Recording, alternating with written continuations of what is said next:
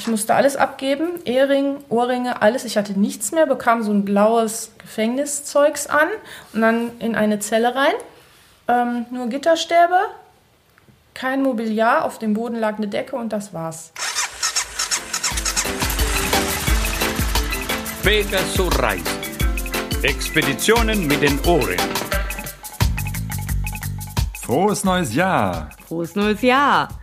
Ihr hört Pegaso Reise, Ausgabe 72 in diesem neuen Jahr 2015. Wir sind Sonja und Claudio und wir haben in dieser Sendung ein Interview mit äh, Susanne und Thomas Görz, die mit ihren zwei Motorrädern von Krefeld aus bis nach Bangkok entlang der Seidenstraße gefahren sind.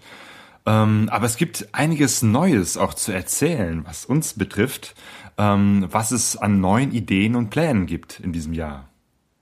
Ja, eine ganz große Geschichte, die jetzt gestartet ist, ist, dass wir unter die Veranstalter gegangen sind.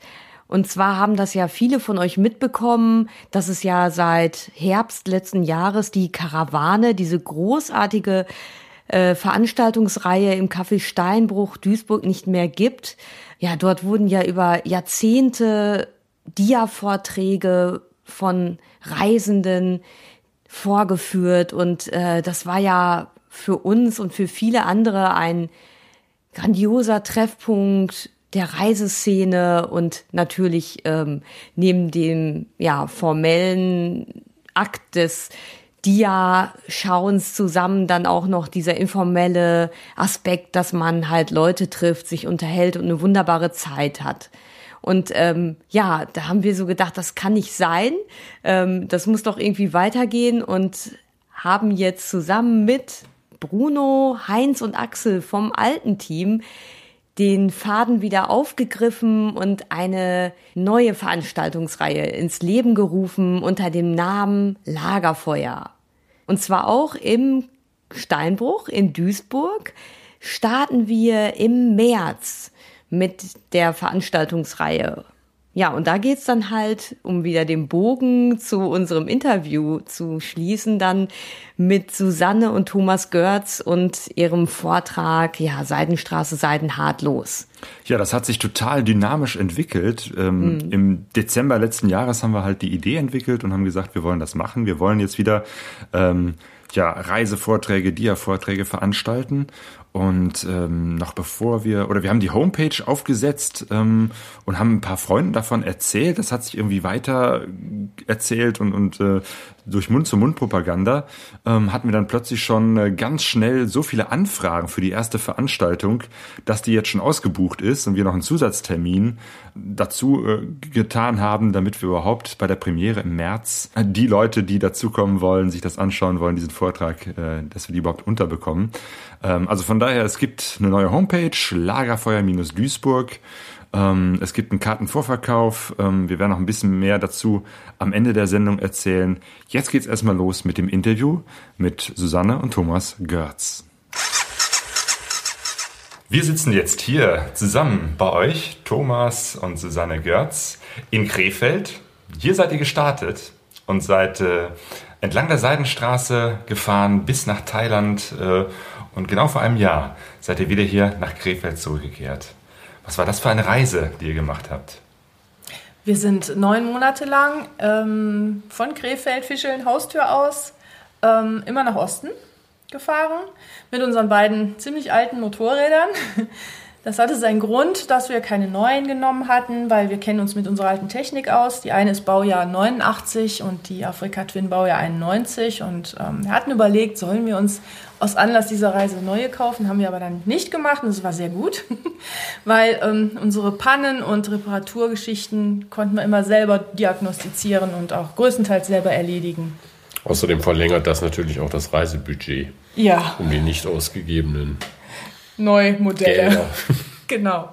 Wir sind mit dem Zelt unterwegs gewesen, haben unsere ganz normalen Sachen, die wir immer so mit auf unsere Campingurlaube genommen hatten, hatten wir dabei. Also Kocher, Schlafsäcke, Luftmatratzen. Genau. Von der Strecke, also durch Europa durch, Türkei, dann an der Südküste entlang, durch, Zentral, durch die Zentraltürkei, äh, rüber nach Persien, also Iran, vom Iran dann hm, nordöstlich äh, durch Turkmenistan, äh, Usbekistan, Tadschikistan, Kirgistan, die alten Sowjetrepubliken. Äh, Tadschikistan haben wir dann noch den Pamir durchquert und dann anschließend sind wir im Nordwesten von China ausgekommen, ähm, sind dann äh, anschließend über Tibet, haben wir den Himalaya-Hauptkamm gequert, in Nepal ausgekommen. Von da aus ging es dann weiter, leider mit dem Flieger äh, nach Thailand. Äh, ja, und dann sind wir von Thailand nochmal kurz nach Malaysia und dann anschließend wieder zurück und mit, Thailand versackt. Genau. und dann mit dem Flieger von Bangkok äh, zurück. Das war ja dann im Dezember. Ja, und dann sind wir wieder Die nach Krefeld Motorräder gekommen. haben wir aufs Schiff gesetzt. Ja, ihr habt äh, schon sehr viele Motorradreisen gemacht, äh, viele Urlaube, man kann das auf eurer Homepage auch sehen. Ähm, aber diese Reise war, glaube ich, nochmal eine ganz besondere für euch, weil ihr euch zum ersten Mal etwas mehr Zeit genommen habt. Ähm, ja, das stimmt. Ähm, wir fahren jetzt seit fast 30 Jahren eigentlich mit dem Motorrad in Urlaub. Äh, Unterbrechungen, äh, Unterbrechungen hatten wir gehabt äh, durch äh, eine Babypause, aber als dann unsere Tochter groß genug war, haben wir dann wieder das Motorradreisen aufgenommen, aber so halt im üblichen Rahmen, wie man das so kennt, wie man das üblicherweise macht, also im Jahresurlaub, den man dann nimmt und dann guckt man dann halt, dass, man mit den Motorrädern attraktive Reiseziele irgendwo hier in Europa findet. Ja, und dann kam irgendwann mal der Wunsch nach mehr. Jo, nach einer größeren, weiteren Reise. Aber wie macht man das, wenn man in Lohn und Beruf steht? Naja, da hat man, das hat sich so, so ein bisschen zufällig ergeben. Ähm, ich äh, war auf einer Grillparty meines äh, Chefs eingeladen gewesen und äh, zu vorgerückter Stunde, wir hatten schon das eine oder andere Bier getrunken, kam man so ins Schwärmen und äh, man hat so von den Zielen äh, gesprochen, die man so noch hat. Und dann kam irgendwann mal der, der Punkt auf, dass man gesagt hat, Mensch, ich würde gerne mal eine Motorradreise machen, die länger dauert, wo man Monate weg ist. Und dann meinte er dann, vielleicht unvorsichtigerweise, ja, dann mach das doch. Und äh, das habe ich dann erstmal so zur Kenntnis genommen. Äh, am nächsten Morgen äh, habe ich dann aber gesagt, komm, Matthias, sag mal, weißt du noch, was wir gestern beredet haben, worüber wir gestern gesprochen hatten? Er hat gesagt, ja, ja, ich weiß es. Ähm, er steht auch dazu, meinte er dann. Dann haben wir so vorsichtig angefangen zu planen und den Zeitrahmen abgesteckt, haben gesagt, okay, wir müssen warten, bis unsere Tochter groß genug ist. Und als sie dann anfing zu studieren, war der Zeitpunkt gekommen. Dann haben wir Matthias, äh, also meinem Chef, noch ein Jahr Vorlauf gegeben und gesagt, Matthias, erinnerst du dich noch daran, was du vor vier Jahren gesagt hast? Und er hat dann gesagt, ähm, ja, er hätte so ein bisschen gehofft, dass ich es vergessen habe, aber anscheinend scheint es mir ja doch so wichtig zu sein. Er steht weiterhin dazu und dann war eigentlich, äh, dann ging die Planung so richtig los, als wir diese Sicherheit hatten. Ich musste ja dann auch fragen. Irgendwann, ne, drei Monate vorher oder vier wenigstens, habe ich gefragt und habe eigentlich damit gerechnet, dass ich gekündigt werde, weil ich habe einen Halbtagsjob. Habe gedacht, okay, wenn ich so lange weg bin, wird sich mein Chef jemand anders suchen, der dann die Lücke füllt, die ich jetzt aussetze. Ja, die Reaktion war eine ganz andere. Ähm, nein, er würde mir nicht kündigen. Er würde mir jetzt einen Ruhevertrag unterschreiben, würde gucken, wie die jetzt über die Runden kommen für die 19 Monate, neun oder zehn Monate, die ich da fehle. Und ähm, ich war äh, völlig überrascht, weil so ein Zufall, dass beide, die fahren wollen, ihre Arbeit behalten können, ist schon toll. Aber ich habe im Bekanntenkreis jemanden gehört, der hat auch da von jemandem gehört, der hat auch damit gehadert und festgerechnet, der schmeißt mich raus, ich bin über ein Jahr weg. Gleiches Spiel. Wir haben gesagt, trau dich, frag ihn einfach. Ja, was war? Auch beurlaubt. Also, wer das vorhat, ich rate einfach fragen. So, gar nicht mal damit rechnen, erstmal fragen, dann kann man nämlich viel besser planen. Das war sehr überraschend. Das ist gut, ja, macht ja auch Mut, das, Ja. das auch mal äh, auszutesten und auch mal ein paar größere Reisen in Angriff zu nehmen. Ihr habt gesagt, ihr wollt Richtung Osten entlang der Seidenstraße reisen. Wie seid ihr auf diese Idee gekommen? Also die Kulturen ähm, der Länder, die die Seidenstraße berührt, die haben uns eigentlich immer schon interessiert. Wir haben schon immer diese Reiseberichte verschlungen. Ob das jetzt um den Aufhänger Marco Polo ging oder, äh, weiß ich nicht, Handel an der Seidenstraße oder diese ganzen orientalischen Geschichten und wirklich die Länder, die da so liegen, Usbekistan, Tadschikistan, man wusste eigentlich gar nicht, wo die liegen, so auf der Landkarte. so genau, so ungefähr die Richtung, aber so genau die Grenzvorläufe oder welches Land grenzt eigentlich an welches und welche Meere gibt es da und welche großen Seen und wie ist die ganze Geografie. Wir hatten keinen Plan davon. Das machte die Sache so interessant, weil wir sind eher jemand, der ähm, immer andere Strecken aussucht als die, die man schon kennt und ähm, haben sehr viel Spaß daran, nicht Sachen nachzufahren, sondern Sachen selber zu entdecken und zu gucken, was immer so dahinter ist. Ihr habt gesagt, ihr entdeckt gerne Dinge neu und selbst. Äh, eine Entdeckung, die ihr gemacht habt, äh, war im Iran. Ihr habt gesehen, wie ein iranisches Gefängnis von innen aussieht. Ja, es waren sogar zwei Gefängnisse, die wir da von innen gesehen haben. Hm. Aber mal, mal, kurz von Anfang an. Ähm, wir sind ähm, von Süden nach Norden durch die Dasht Kivir gefahren, durch die Wüste. Und am nördlichen Ende ähm, wollten wir uns westlich halten, um zum Kaspischen Meer zu kommen eigentlich über Teheran, sage ich mal so. Und äh, sowohl Navi als auch Landkarte hatten uns einen Streckenvorschlag gemacht. Eine Art, ja, eine gut markierte Straße. Und ähm, die führte weitere 80 Kilometer durch die Wüste und sollte dann an einem Ort namens Semnan landen. Also auskommen. Und ähm, wir haben diese Straße genommen. Es war natürlich wieder kein Verkehr, aber auch in der Wüste war kein Verkehr. Also so drei Laster pro Stunde, wenn die einem entgegenkamen, das war schon normal. So ist es uns auch nicht aufgefallen, dass auf den 80 Kilometern uns gar nichts entgegenkam. Bis wir auf einmal vor einem Zaun standen, vor einem großen Zaun mit Maschendraht oben und Wachtürme links und rechts. Hat uns auch nicht gewundert. Wir sind durch ein Kupferabbaugebiet gefahren. Das konnte man an den grünen Bergen sehen. Haben wir gedacht, oh je, wie blöd, eine Mine. Jetzt müssen wir die ganzen 80 Kilometer zurück und den Weg über Osten nehmen. Und haben jetzt einen halben Tag halt verloren und können nicht die vorgesehene Strecke benutzen. Das Blöde war nur, auf dem Wachturm die Leute, die guckten alle in die andere Richtung. Das heißt, die guckten nicht uns an, sondern die guckten von uns weg. Wir waren ganz erstaunt, drehten sich rum, als wir da standen und ähm, haben gesagt, ja, wo kommt ihr denn her? Und ähm, wir waren also nicht außerhalb von irgendwas, sondern innerhalb von irgendwas, was aber hinten nicht zugemacht worden war. Ja, wie wir später festgestellt haben, sind wir durch eine sogenannte Forbidden Zone gefahren, ja. die aber, hm, wie gesagt, anscheinend haben sie hinten vergessen, diese, diese Zone äh, zuzumachen. Wir wussten es nicht besser, sind einfach dem Navi gefolgt und auch der Straßenkarte, die das als ganz normale Straße ausgab. Und dann hat das Ganze ein böses Erwachen gegeben, als ja. wir da am Kontrollpunkt festgehalten wurden, zunächst über mehrere Stunden, bis dann Militär kam und Polizei.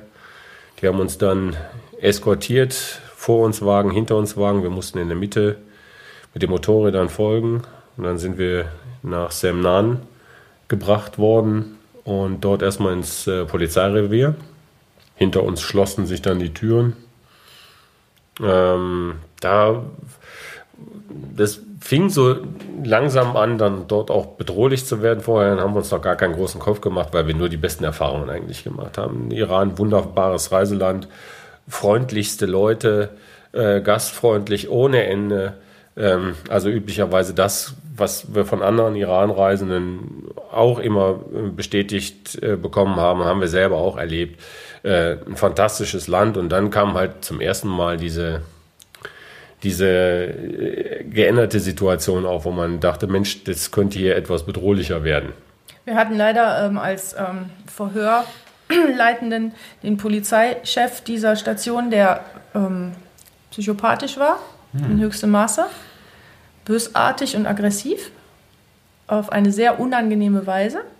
Zum Beispiel, als ich dann anfing zu weinen, meinte er, ähm, ich würde lügen, das sei das beste Zeichen, nachdem er mir dann so ein Chador an den Kopf geworfen hatte, den ich mir sofort anzulegen hatte. Ah, weil so, ich ja, so ein Kopftuch? Mhm. Äh, Nein, ein Ganzkörper. Ganz ah, okay. Hatten wir in der ganzen Zeit nicht. Ja, also ja. man ließ uns so rumbrennen, wie, wie wir halt äh, tatsächlich rumbrannten. Susanne zwar immer mit dem Schal. Ja. Mhm. Kopftuch. Aber ich musste den Chador überziehen und ähm, dieser Mann war sehr unangenehm. Ja, das heißt, die haben euch verdächtigt, dass ihr absichtlich da irgendwie spioniert ja, habt ja. oder was? Das wussten wir noch gar nicht. Wir wussten hm. gar nicht. Er hat gesagt, was verheimlichen wir? Sonst nichts. Immer das Gleiche hat er gefragt. Also so ein richtiges Psycho-Ding war das. Und ähm, die haben uns alles abgenommen. Also äh, unsere elektronischen Geräte hauptsächlich, die Telefone, Laptop, mussten alle Passwörter sagen. Im Nebenzimmer waren sie dann damit beschäftigt, die ganzen Sachen zu hacken und zu durchschauen und unsere Kameras, die Bilder, alles anzusehen. Das haben wir dann auch erstmal nicht wiedergesehen. Nach ein paar Stunden ähm, haben sie uns in ein Auto verfrachtet. Wir wussten gar nicht, was mit uns geschieht. Da wird auch nicht vorher gesagt, was passiert. Und ähm, wir sollten erklären, wie die Motorräder funktionieren, die Blinker und wo alles ist. Musste Thomas also noch mal kurz aussteigen. Da war es schon dunkel geworden, war schon ein Tag vergangen. Und ähm, dann haben sie uns die Motorräder weggenommen und uns im Auto weggefahren. Wir hatten auch nichts dabei. Ich hatte nur den Tankrucksack noch. Da war das Satellitentelefon noch drin. Das haben die nicht gesehen. Ich weiß nicht, aus welchem Grund die dieses Telefon nicht gefunden haben die haben wirklich die albernsten Sachen haben die uns weggenommen. Ne? Ich hatte auf jeden Fall einen Tankrucksack, weil ich gesagt habe, da ist mein Kosmetikzeug drin, ich muss das jetzt mitnehmen, ne? weil ich wusste, wir sollen woanders schlafen. Wir wurden dann in ein äh, Polizeigefängnis verbracht, haben uns getrennt. Ich bekam eine Iranerin, ebenfalls im Ganzkörper Chador verborgen, zugeteilt. Die haben äh, dann Thomas in einen anderen Trakt gebracht. Waren auch keine anderen Gefängnisse, äh, Gefangenen zu sehen. Niemand. Leere Hallen. Auf jeden Fall in dem Trakt, wo ich gelandet bin, war niemand. Äh, da man, hat man mich komplett ausgezogen. Ich musste alles abgeben, Ehering, Ohrringe, alles. Ich hatte nichts mehr, bekam so ein blaues Gefängniszeugs an und dann in eine Zelle rein. Ähm, nur Gitterstäbe, kein Mobiliar, auf dem Boden lag eine Decke und das war's dann. Es war auch ziemlich heiß, also ähm, es ging kaum ähm, kaum Luftbewegungen, die für ein bisschen Erfrischung gesorgt haben. Die Zelle, die war so klein, dass man eigentlich nicht längs sich hinlegen konnte, sondern man musste so diagonal liegen, weil sie einfach so von den Grundmaßen her vielleicht 1,50 lang war. Es waren Löcher. Und dann verging so überhaupt nicht die Zeit. Äh, ja, ich habe gerufen, ich dachte, ich höre ihn vielleicht irgendwo, habe da geschrien in der Nacht, ne, ob ich, es war keiner mehr da, niemand, ich lag da, so, Wusste nicht, was mit ihm ist, wusste nicht, wo er ist, was jetzt passiert, nichts. Irgendwann kam dann doch jemand, also kam, schloss die Zelle auf, äh, bedeutete mir dann, dass ich mich wieder anziehen soll und ähm, radebrechenderweise versuchte er mir auf seinem Englisch dann zu bedeuten, dass wir jetzt frei sind. So, dann schöpften wir schon Hoffnung. Die nächste Hoffnung war dann, als ich Susanne wieder sehe, sehen konnte, als wir in einen gemeinsamen Raum gebracht wurden, dort wieder alle Sachen kriegten, die wir vorher äh, halt ablegen mussten. Sind dann wieder ins Auto gebracht worden und zurück zur Polizeistation. Und dann haben wir jetzt gehofft, jetzt. Die bringen die Motorräder zurück und wir können jetzt fahren. Das war ja schon Morgengrauen. Stattdessen äh, kam dann die Ernüchterung, als wir auf einmal Augenbinden anlegen mussten. Die haben uns in eine andere Limousine gesetzt in dem Gefängnishof. Und dann ist äh, der Wagen in äh, naja, gefühlt halsbrecherischer Manier durch Semnan gefahren. Ich nehme mal an, um uns die Orientierung zu nehmen und äh, ist dann mit uns wahrscheinlich in das Geheimdienstzentrum, was in Semnan sein soll, äh, gefahren. Man konnte ja durch die äh, Augenbinde nicht allzu viel sehen. Man hatte allerdings einen kleinen Schlitz, so, sodass man so gerade das noch sehen konnte, was vor den Füßen ähm, ähm, sich befand. Und dann sah man, dass man plötzlich in ein Gebäude kam, in dem so eine militärische Kompassrose eingelassen war, ähm, wie man das äh, äh, vielleicht schon mal so bei Geheimdiensten gesehen hat. Und dann sind wir auch wieder getrennt worden. Äh, ich wurde dann zunächst in äh, eine Zelle gebracht, die deutlich größer war als die andere. Als ich dann hinter mir die Tür schloss, war alles komplett dunkel. Da habe ich dann für Sekunden gedacht, jetzt versuchen sie dich hier ähm, mit Psychomitteln äh, zu malträtieren, also eine, eine Dunkelkammer, aber dann stellt sich nach wenigen Sekunden heraus, das Licht funktionierte einfach nicht und das haben sie dann auch festgestellt und damit konnten sie mich nicht mit der Kamera überwachen und dann kam ich anschließend in einen Raum, der dann tatsächlich Licht hatte und wo dann auch das Kamerabild, nehme ich mal an, übertragen wurde. Ja, das Ganze war ähm, also wir wurden bis dahin noch nicht richtig verhört, außer von diesem Psychomann da an dem Tag vorher. Dann haben uns da einfach hin verbracht. In den großen Stahltüren waren unten so Klappen, richtig wie man das aus dem Film kennt. Da wurde dann ein Essen durchgeschoben. Nach einer Stunde wurde die Zahnbürste durchgeschoben. und ähm, sofort wieder zugemacht. Ich konnte sagen, was ich wollte, weil ich ihn ja sehen wollte oder wie geht das weiter oder was. Die sprachen nämlich sehr gut Englisch dort alle. Also es waren, äh, ja, das waren gebildetere Leute als in der Polizeistation, wo eigentlich die einfachere Geschichte gearbeitet hatte. Äh, irgendwann wurden wir dann einzeln immer zu Verhören geholt. Und äh, das sah so aus, ein winzig kleiner Raum, völlig überhitzt, mindestens 40 Grad da drin.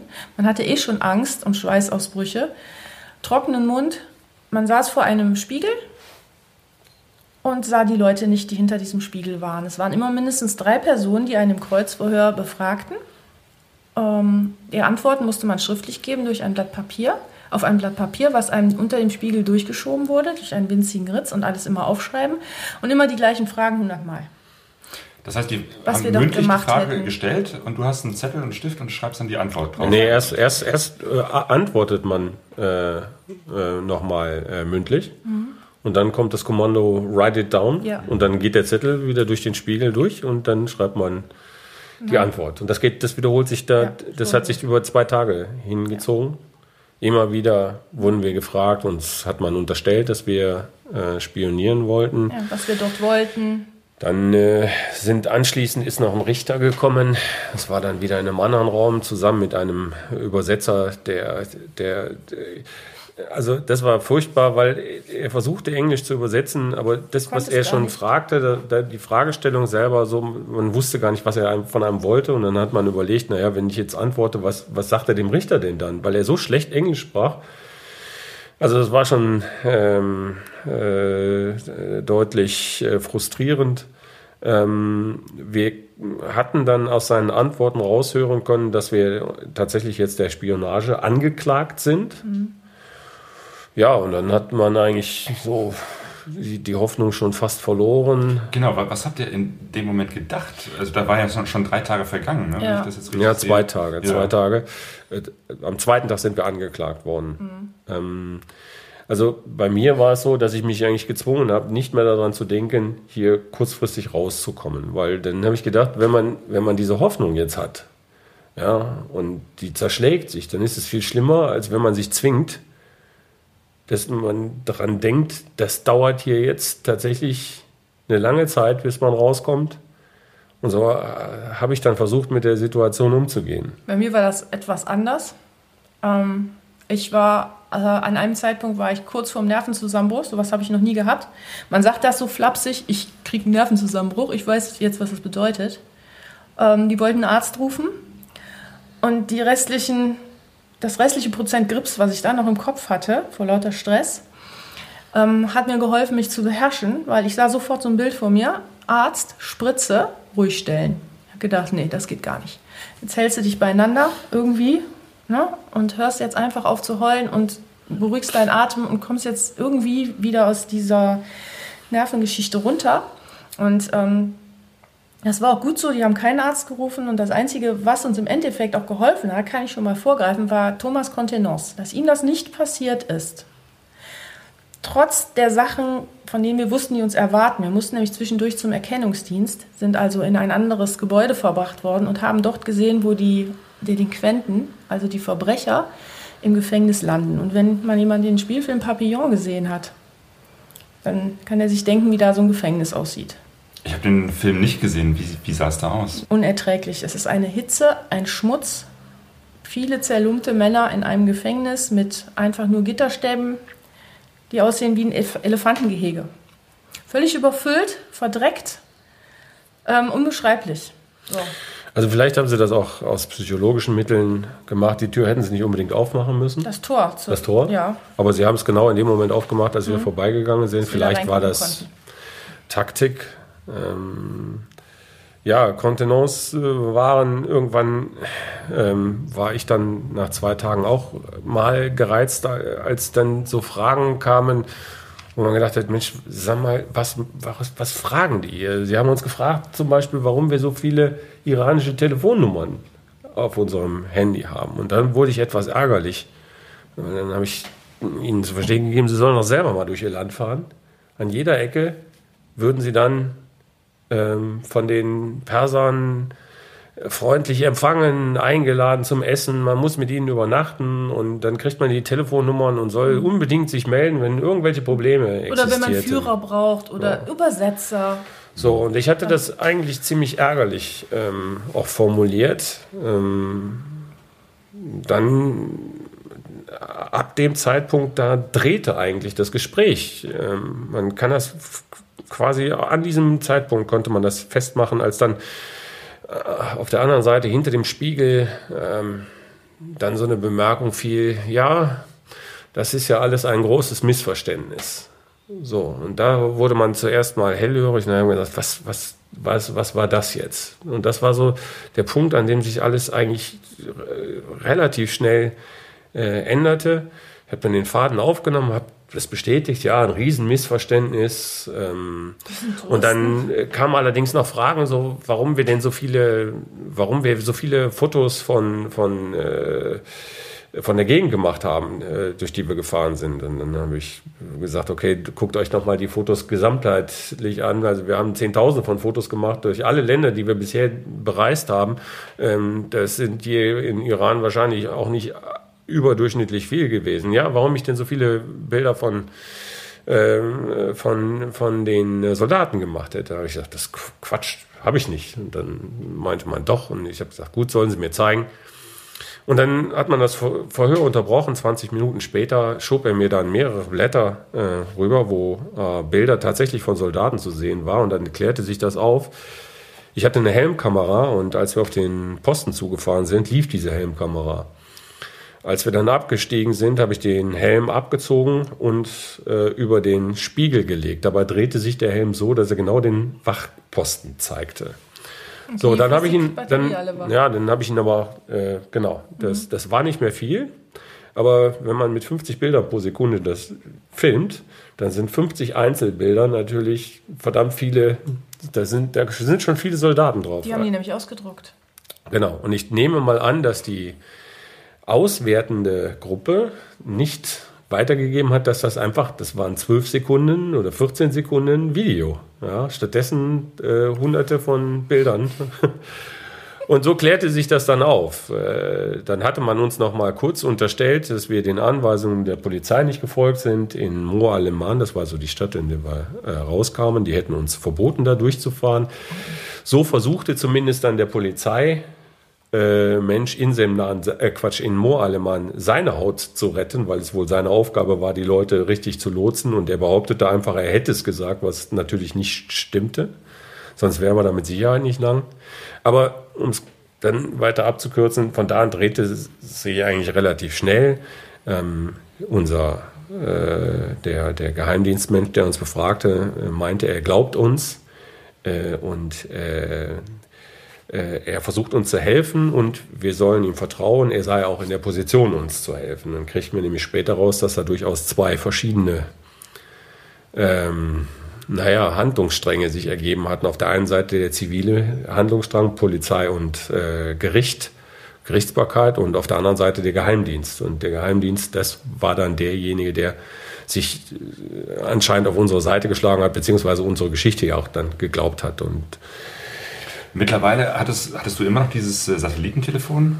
Nein. Wahrscheinlich nicht, ne? Nein. weil sonst wäre es ja naheliegend gewesen, irgendwie die, die deutsche Botschaft oder so zur Hilfe zu holen, aber ihr wart da völlig ohne Hilfe und, Ja. und den Menschen ausgeliefert. Es war uns verboten, die Botschaft anzurufen. Wir haben natürlich sofort danach gefragt und gesagt, nein. Ja. Ich glaube auch, das war, das war einer der Punkte, warum wir schnell rausgekommen sind, im Nachhinein betrachtet. Wir haben keinen Kontakt zu den deutschen Behörden aufnehmen dürfen. Damit lag die Entscheidung, uns laufen zu lassen, einzig und allein bei den Iranern selber. Hätte da vielleicht von außen irgendjemand Druck gemacht, Botschaft oder so etwas, dann kann es sein, dass sie vielleicht ganz anders reagiert hätten. Ne? Dass sie, sie gesagt haben, nee, ich lasse mir von niemandem in meine Entscheidungen reinreden, schon gar nicht von außen. So konnten sie relativ generös sagen, ja, ihr habt da eine Wir haben Dummheit all- begangen, Wir haben alles untersucht. aber wir lassen euch jetzt einfach mal großzügig, wie wir sind, laufen. Das wäre vielleicht Ja. anders ausgegangen. Das weiß heißt, dann nach drei, vier Tagen, Mhm, drei. drei Tagen konntet ihr dann wieder eure Sachen bekommen, die Motorräder, die Ausrüstung? Ja, wir haben erstmal die Ausrüstung zurückbekommen, kontrollierten die dann in unserer Zelle. Wir waren dann in der letzten Nacht, hat man uns schon zusammen äh, untergebracht. Morgens früh haben wir dann alles wiederbekommen. Es hat nichts gefehlt, Nein. kein Cent, nein, nicht der kleinste Gegenstand aus unserer Ausrüstung war weg. Unsere Motorräder waren allerdings noch nicht da. Wir wurden erstmal dann mit, nachdem wir alles kontrolliert haben und unterschrieben haben, äh, dass alles vollständig ist. Ja. Und dass Und- wir selber schuld sind? Genau, das war noch so ein Punkt, da habe ich gesagt, Mensch, was machen wir eigentlich hier? Ist das Ganze ein Trick? Ja, wenn wir jetzt unterschreiben, dass wir alles selber schuld sind, dann haben wir unser Geständnis unterschrieben. Ja, weil es war auch, es war auch Fasi. Wir wussten gar nicht, was wir da unterschreiben, aber was sollen wir tun? Also haben wir ihm vertraut. Äh, das erwies sich dann auch als richtig. Ähm, es ist nichts weiter passiert. Wir sind dann mh, mit dem Auto äh, an die Grenze der Stadt gebracht Wieder mit worden. verbundenen Augen. Dort fuhren dann zwei andere Mitarbeiter des Geheimdienstes mit unseren Motorrädern dann vor. Die hatten sicherlich Spaß gehabt mit den größeren äh, Motorrädern. In Iran gibt es, glaube ich, nur kleinere, 250 Kubik. Aber die hatten dann Spaß, das hat man gesehen, als man uns mehrfach dann überholte. Ohne Mit- Helm, draußen die mit 100 Sachen an uns vorbei. Ist schon komisch, wenn man sein Motorrad an sich vorbeifahren sieht. Ne? Nachdem wir dann die Binden abnehmen durften, damit wir den Passanten nicht so auffallen. Ne? Dann haben die uns an den Stadtrand verbracht, haben drei, viermal angehalten und den Platz zur äh, Freilassung Übergabe. immer noch nicht für gut befunden. Es gab immer noch zu viele Leute, die gucken konnten, haben die dann irgendwann so einen Drecksplatz gefunden, sehr weit außerhalb. Die Stadt war schon längst hinter uns. Dann haben sie uns dann freigelassen, die Motorräder gegeben, Gepäck konnten wir drauf tun und dann gesagt, so, da lang, nicht links und nicht rechts. Ja, so war das. Dann seid ihr aufgestiegen Ja. und Dann habt sind wir wahrscheinlich Gas ausgeflippt. gegeben. Ja, Ja. Ja? Ja. Vor Freude und Ja. Glück. Ja, weil ich sagte ja anfangs, ähm, ich habe mich ja bewusst gezwungen, nicht daran zu glauben, dass das passiert, was dann passierte, dass man so kurzfristig freikommt. Insofern war das die totale Überraschung, dass sich das äh, drehte und Ja. wenn man sich dann gezwungen hat, wenn man auf, in, am Boden in der Zelle liegt, nicht daran zu denken, dass in ein paar Tagen geht schon die Reise irgendwie weiter. Ja, Denn man hat sich, also ich habe mich dazu gezwungen, das nicht zu glauben, um nicht so sehr enttäuscht zu werden. Und dann passiert es doch. Das war schon phänomenal. Das war ein, ein Glücksgefühl, was wir dann hatten. Ne? Wir sind ins nächste Dorf gefahren, es war morgens so um elf. Haben irgendwo einen Straßen, ein paar Tische standen auf der Straße an so einem Kaffeehaus. Da haben wir uns hingesetzt und saßen dann in der Sonne und haben uns was zu essen bestellt. Das war so merkwürdig. Und dann kam noch der Wirt und hat uns eingeladen. Hat gesagt, ihr braucht nicht zu bezahlen. Ne, dann, dann kam wieder der übliche Iran. Genau. Also Äh, man so wird schnell konnte irgendwo, man gar nicht umschalten. Das, äh, genau, man sitzt im Lokal und dann will man zahlen und dann sagt der Ja. Kellner, nee, also der Gast da hinten, der hat schon Ja. gezahlt für uns. Das ist, Dann kam wieder dieses übliche, Paralleluniversum war Bild. das. Also, damit muss man dann erstmal klarkommen. so, Gab es an der Stelle nicht mal den Moment, dass ihr gesagt habt, boah, nach diesem Schock brechen wir alles ab, wir fahren nach Hause? Der Gedanke war kurz da, aber der war da in der Form, sollte man jetzt nicht nach Hause fahren? Es war ganz komisch. Wir wollten nämlich nicht nach Hause fahren. Oh. Noch nicht mal ich. Ja, ja, aber gedacht hat man schon, geht man jetzt So. äh, hin und, und nutzt jetzt die Zeit und braust zur türkischen Grenze, denn ähm, wir trauten der Situation noch nicht hundertprozentig. Ähm, denn ähm, ich habe immer gedacht, ähm, sie können uns eigentlich gar nicht freilassen, weil ähm, irgendwas wird da schon gewesen sein. Irgendeine ein militärisches Gebiet oder vielleicht war ja da irgendwas mit ihrem Atomwaffenlager, äh, Atomwaffenprogramm. Ähm, und in der Zeit hatte sich ja der Konflikt mit Israel hochgeschaukelt. Und Israel äh, hat den äh, Iran ja auch äh, äh, bedroht, äh, zu bombardieren. Man würde nicht von Seiten der Israelis zulassen, ähm, dass äh, Iran äh, in den Besitz der äh, Atomwaffe kommt. Und insofern war das schon eine ziemlich heiße Zeit. Und dann dachte ich, ne Mensch, der kann uns gar nicht laufen lassen, wenn wir da durch irgendwas durch sind. Vielleicht, welchen Beweis hat er, dass wir tatsächlich nicht irgendwie ein Mossad äh, Spitzel sind und hier äh, irgendwelche Ziele markiert haben. Dann habe ich gesagt, die, die, Verantwortung können die gar nicht eingehen, uns laufen zu lassen, genau aus den Gründen. Und insofern hatte man dann Zweifel auf einmal. Das setzte sich dann so von Minute zu Minute, setzen diese Zweifel ein und haben gesagt, das ist hier alles noch Teil des Programms. Und ähm, an der Grenze werden sie dann sagen, so, und jetzt bringen wir euch wieder zurück. Wir wollten eigentlich nur sehen, mit wem ihr Kontakt aufnehmt und wem ihr denn äh, die Informationen weiterleitet. Insofern war dann, das, das war, danach war die Reise im Iran anders, mhm. komplett anders, weil wir hinter jedem Strauch irgendwas vermuteten. Und wir wurden tatsächlich mhm. äh, verfolgt. Das merkten wir, als wir ganz früh am Morgen unser Hotel verließen. Das war ein bisschen außerhalb. Und dann sahen wir zwei verschlafene ähm, Geheimdienstleute im, im Auto sich hochrappeln, als sie gesehen haben, dass wir losfuhren ähm, und äh, haben dann gedreht und sind hinter uns her äh, und äh, sind dann im Abstand äh, uns weiter gefolgt. Von da an war klar, dass sie uns hier weiter beobachten. Und dann war halt der Grenzübertritt nochmal eine Sache, die den Puls dann noch was beschleunigt hat. Ja, den Grenzübertritt nach Turkmenistan, weil ähm, wir mussten noch sieben Tage, wir hatten dann beschlossen, wir fahren tatsächlich unsere Route weiter, schütteln das ab und wir mussten noch sieben Tage im Iran verweilen, weil unser turkmenisches Visum noch nicht gültig war. Das heißt, wir haben die Route eingehalten, die wir den Geheimdienstlern auch gesagt haben, sind also wirklich äh, jetzt nicht mehr auf irgendwelche Ideen gekommen, ach, gehen wir hier hin, dahin. Wir sind im Großen und Ganzen die Route abgefahren, waren unter Beobachtung die ganze Zeit, war sehr belastend. Ich wollte teilweise nicht mehr äh, rausgehen aus der Unterkunft, weil ich dachte, ähm, ich werde hier sowieso nur beobachtet. War schon schwierig genug, so im Iran als Frau sich darauf einzustellen, als westliche Frau, aber das kam dann noch dazu. Und als wir dann über die turkmenische Grenze waren, war das leider eine Befreiung. Also wir hätten den Iran ganz anders in Erinnerung gehabt, wenn uns das jetzt so psychisch nicht widerfahren wäre, wo wir da reingerutscht sind. Das heißt, als ihr dann die Grenze überschritten habt, ist auch wahrscheinlich eine ganze Menge so an Belastung oder so von euch abgefahren. Das war dann nochmal Freilassen. Freilassen mhm. die zweite. Das ja. war direkt eigentlich, als ja. wir auf einmal vor dem turkmenischen Grenzbeamten genau. standen. Ja, also der Iraner hat uns durchgelassen. In dem Moment, ja. hat er gesagt. Aber wir waren, auch da muss man sagen, immer noch ein Schuss Skepsis war dabei, weil wir gesagt haben, na, wir sagen da jetzt erstmal nichts zu, auch nicht in unserem Blog. Mhm. Wir lassen erst noch ein Land zwischen uns und den Iran kommen. Mhm. Ähm, und damit war so die richtige Befreiung erst in Usbekistan. In Usbekistan. Also ja. Turkmenistan war halt einfach noch zu nah. Mhm, genau. äh, und da haben wir gesagt, naja, der Geheimdienst hat da vielleicht auch noch seine seine, seine Möglichkeiten. Äh, und Wir hatten große Angst. Dass in Usbekistan verlief sich das dann komplett. Ja.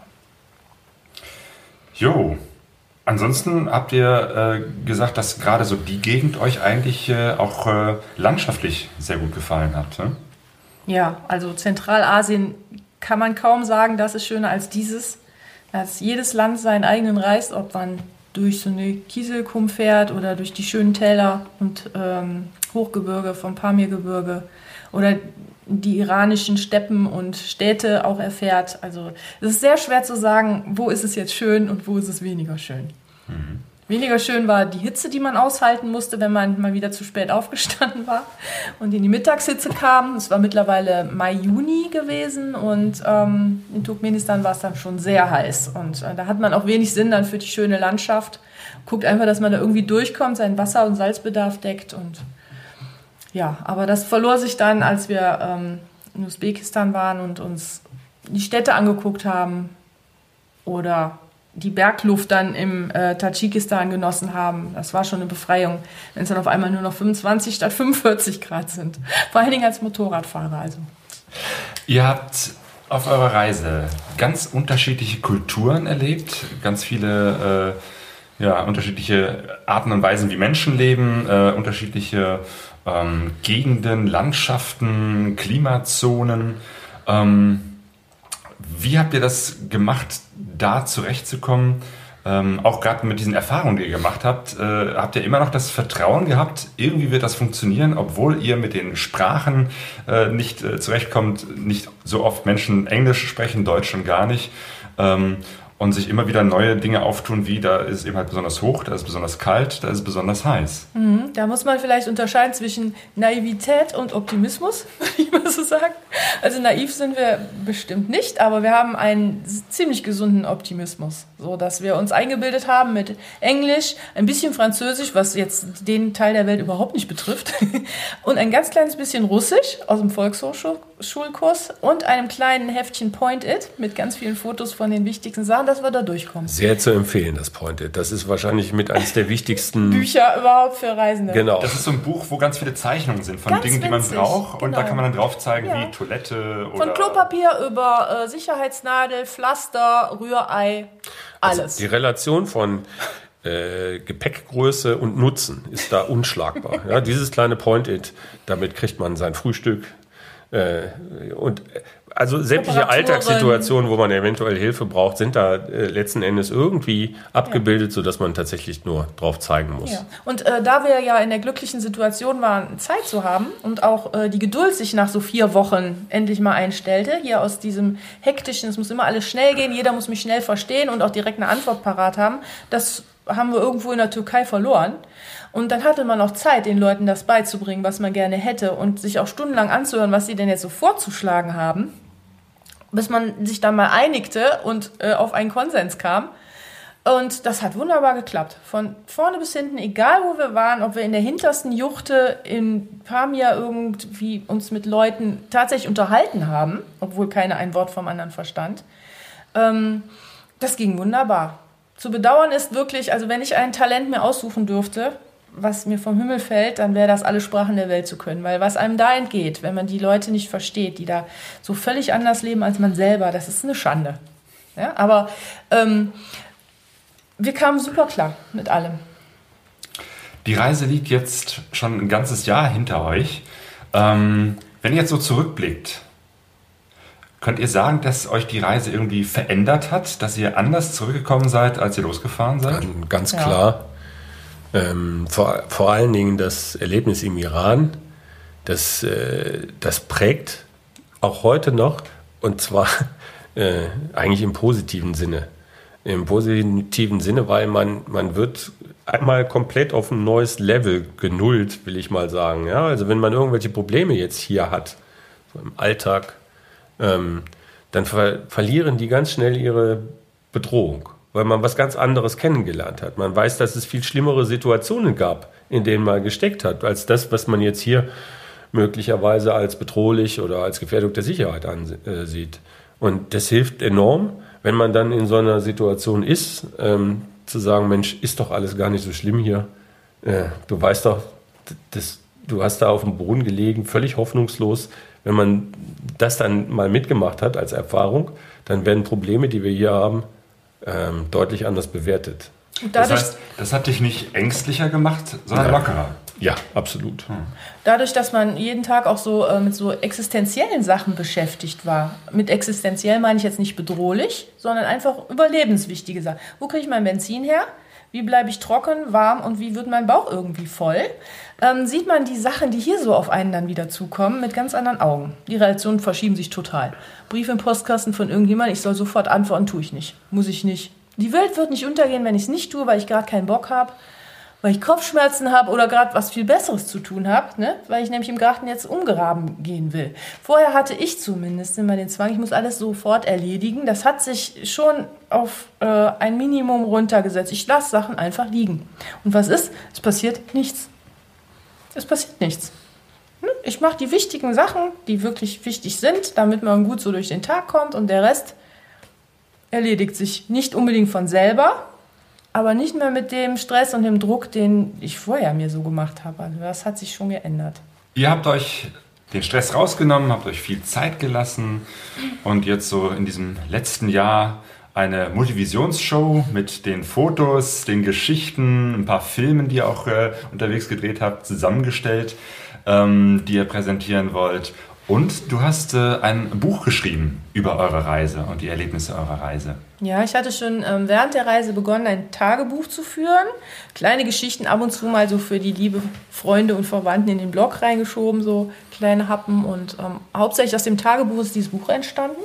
In Thailand hatte ich schon viel Zeit, damit zu beginnen. Und das habe ich dann relativ zügig umgesetzt, als wir wieder in Deutschland waren. Das heißt, ähm, letzten Spätsommer ist das schon herausgekommen. Und ähm, es war mir sehr wichtig, das aufzuschreiben. Ich habe immer schon ziemlich gerne geschrieben, auch gemalt, aber lieber geschrieben eigentlich. Und ähm, ja, dann freue ich mich eigentlich, dass die Geschichte jetzt auch für uns so in gedruckter Form nachzulesen ist. Ne? Also ähm, das ist so eine runde Sache dann irgendwie mhm. für mich. Ja.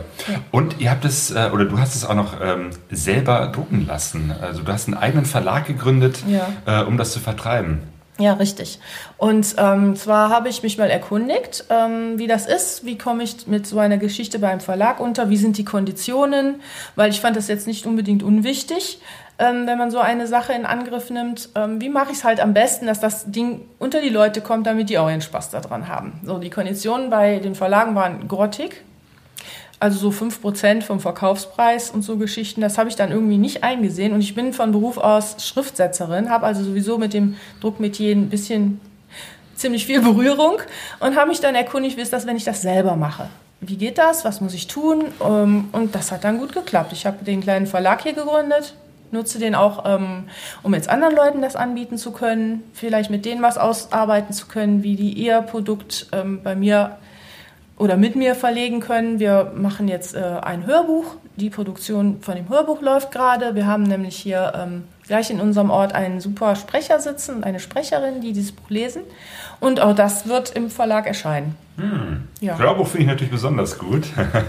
Wenn es ums Hören geht, ja. das finde ich klasse. Haben viele Leute für lange ja. Autofahrten oder genau. zu Hause gemütlich, ne? Ohne dieses Buch immer in der Hand zu haben. Ne? Aber ja, das gibt es dann wahrscheinlich im Frühling jetzt. Gut. Ja. Das ist der Stock und Stein Verlag. Stock und Stein Verlag Krefeld, genau. Und das Buch heißt? So heißt der. Seidenhart. Seidenhart. Seidenstraße, Seidenhart, genau.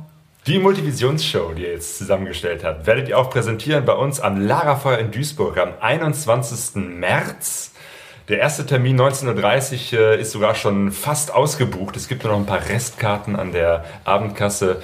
Deswegen haben wir noch kurzfristig mit euch um 16 Uhr einen äh, Termin gemacht. Das heißt 16 Uhr und 19.30 Uhr äh, am Lagerfeuer im Steinbruch in Duisburg. Wir sind sehr gespannt. Ja, und wir freuen uns ganz besonders, weil der Steinbruch liegt uns eh am Herzen, weil wir schon jahrelange Besucher gewesen sind von den Vorträgen, von den tollen abendfüllenden Geschichten, die uns andere dort erzählt haben. Und jetzt stehen wir halt vis-à-vis -vis auf der anderen Seite naja, man, der Bühne. Man, man, muss sagen, dass so, so Institutionen wie der Steinbruch, das sind natürlich Ideengeber gewesen. Ja, da ja. hat man so richtig Fernwehfieber äh, bekommen, wenn man den Vorträgen, die dort halt gelaufen sind, äh, wenn man denen folgen konnte.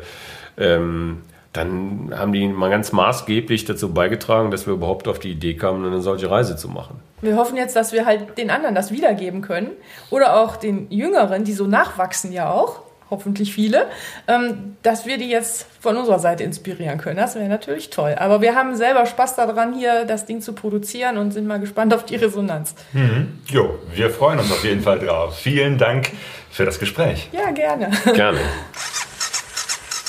Das war ein sehr ungewöhnlicher Einblick in den Iran, ein Blick hinter die Fassaden von Geheimdienst und Polizei, die normalerweise westliche Reisende ja so nicht bekommen.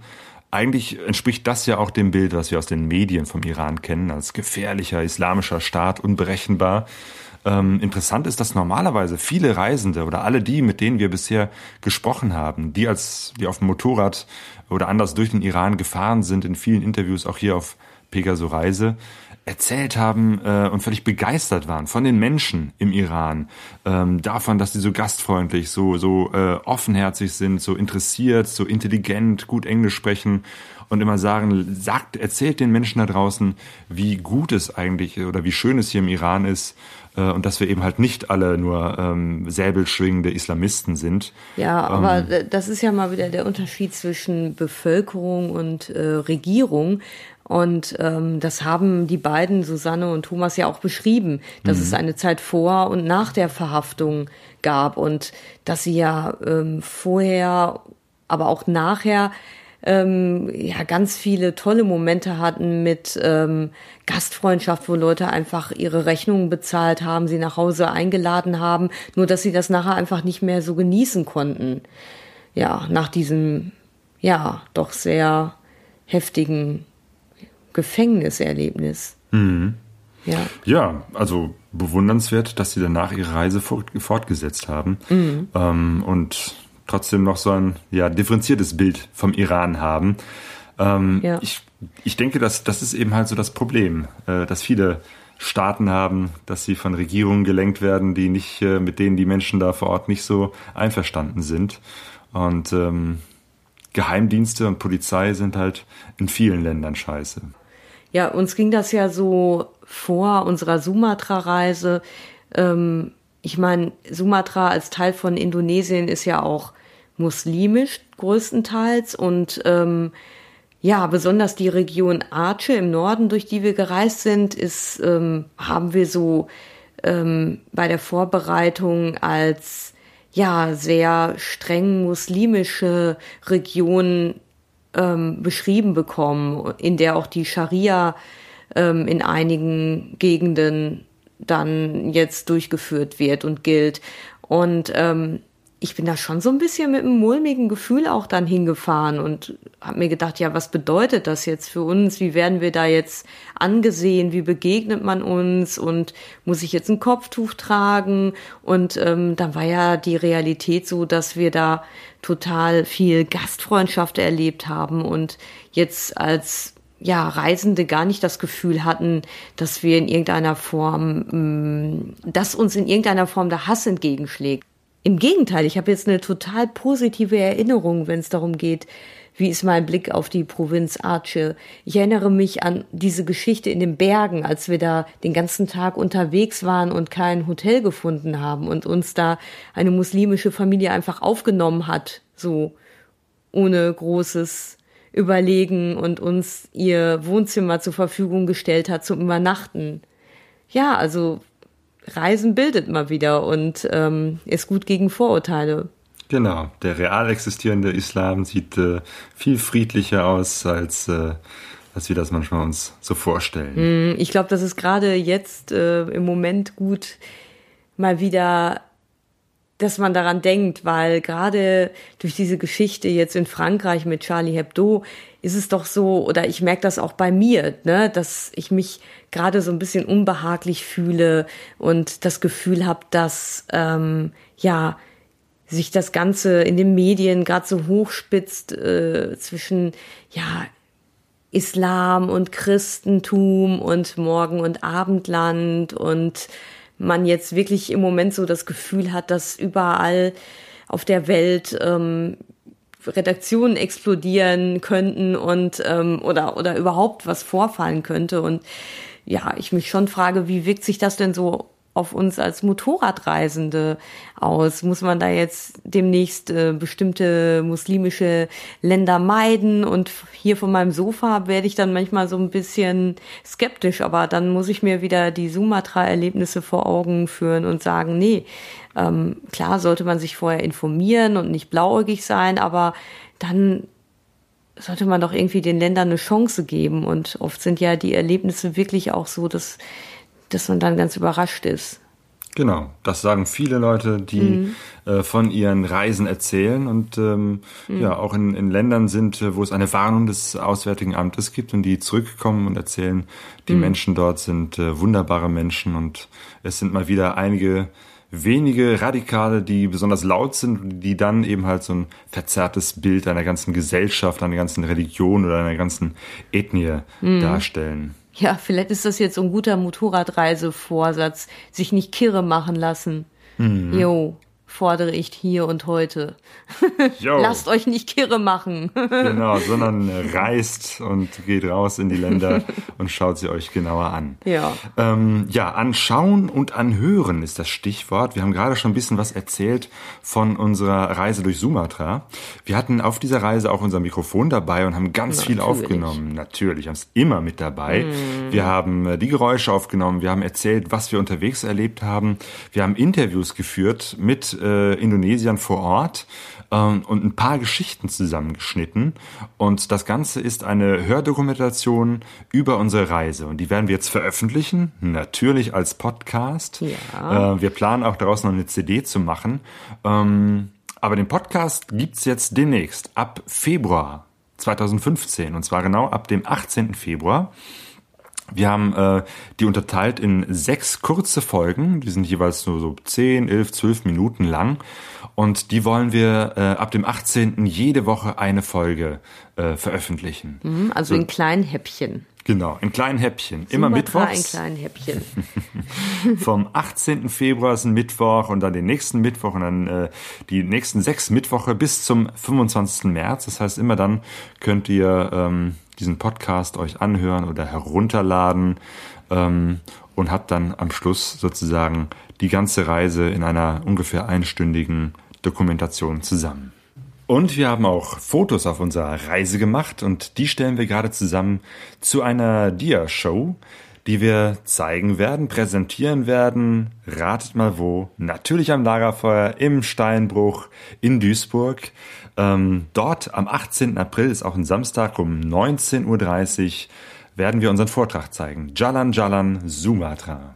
Genau, und wir haben dafür auch eine musikalische Begleitung organisiert. Jo, Eduardo und Verstärkung, von dem übrigens auch äh, unser Anfangslied, unser Titelsong hier von Pegaso Reise stammt, Eduardo. Und ja, das ist mein Bruder. und der kommt mit einer kleinen Akustik-Kombo. Und wir werden so eine Mischung machen, eben halt aus Live-Musik und unseren Reiseerlebnissen und Fotos, die wir zeigen. Also es wird ja bestimmt ein schöner Abend. Kommt vorbei. Wir freuen uns, euch wiederzusehen, auch euch Podcast-Hörer. Und natürlich die Premiere am Lagerfeuer, äh, der Vortrag von Susanne und Thomas Seidenstraße, Seidenhart am 21. März. Karten könnt ihr vorbestellen unter karten.lagerfeuer-duisburg.de und all diese Infos findet ihr auch bei uns auf unserer Seite lagerfeuer-duisburg.de oder hier von unserem Podcast pegasoreise.de. So, jetzt haben wir genug Werbung gemacht. Zum Schluss gibt's noch einen Trailer und zwar von unserer Hördoku Jalan Jalan Sumatra. Damit verabschieden wir uns. Ja, und wir hoffen natürlich, dass wir euch alle Hörer und Hörerinnen noch das ganze Jahr 2015 dabei haben und ja, wünschen euch eine gute Zeit. Macht's gut. Ciao. Tschüss. Oh Gott, oh Gott. Also wir fahren gerade auf so eine ganz große Straße und äh, ich versuche hier gerade zu überleben. Jalan Jalan Sumatra. Eine Reise mit Sonja Ritter und Claudio Kniepek. Wir sind Sonja und Claudio und wir machen eine Motorradreise durch diese indonesische Insel. Ähm, ein Riesenchaos. Ja, es kommt von allen Seiten Fahrzeuge, ständig. Es ist ein Riesengewusel, Gewusel, Gewusel. Es ist eine wunderschöne Landschaft hier. Insel Samosee ist fantastisch.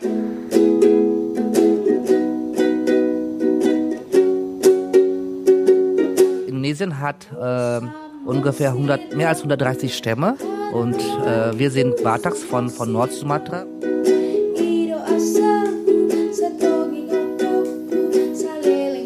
Es ist Nacht im Urwald im Gunung Leuser Nationalpark. Wir werden jetzt im Park übernachten. Diese Wälder sind eigentlich das Kapital für die Leute hier. Vor allem auf Sumatra, ja. Der Wald ist das, Urs- der Ursprung unseres, unser, unser Leben. Ja, ich, ich muss sagen, irgendwie hat es mir auch ein bisschen Spaß gemacht, aber ich dachte die ganze Zeit immer, das ist aber ein bisschen lebensmüde, was wir hier machen. Eine Produktion von pegasoreise.de 2015.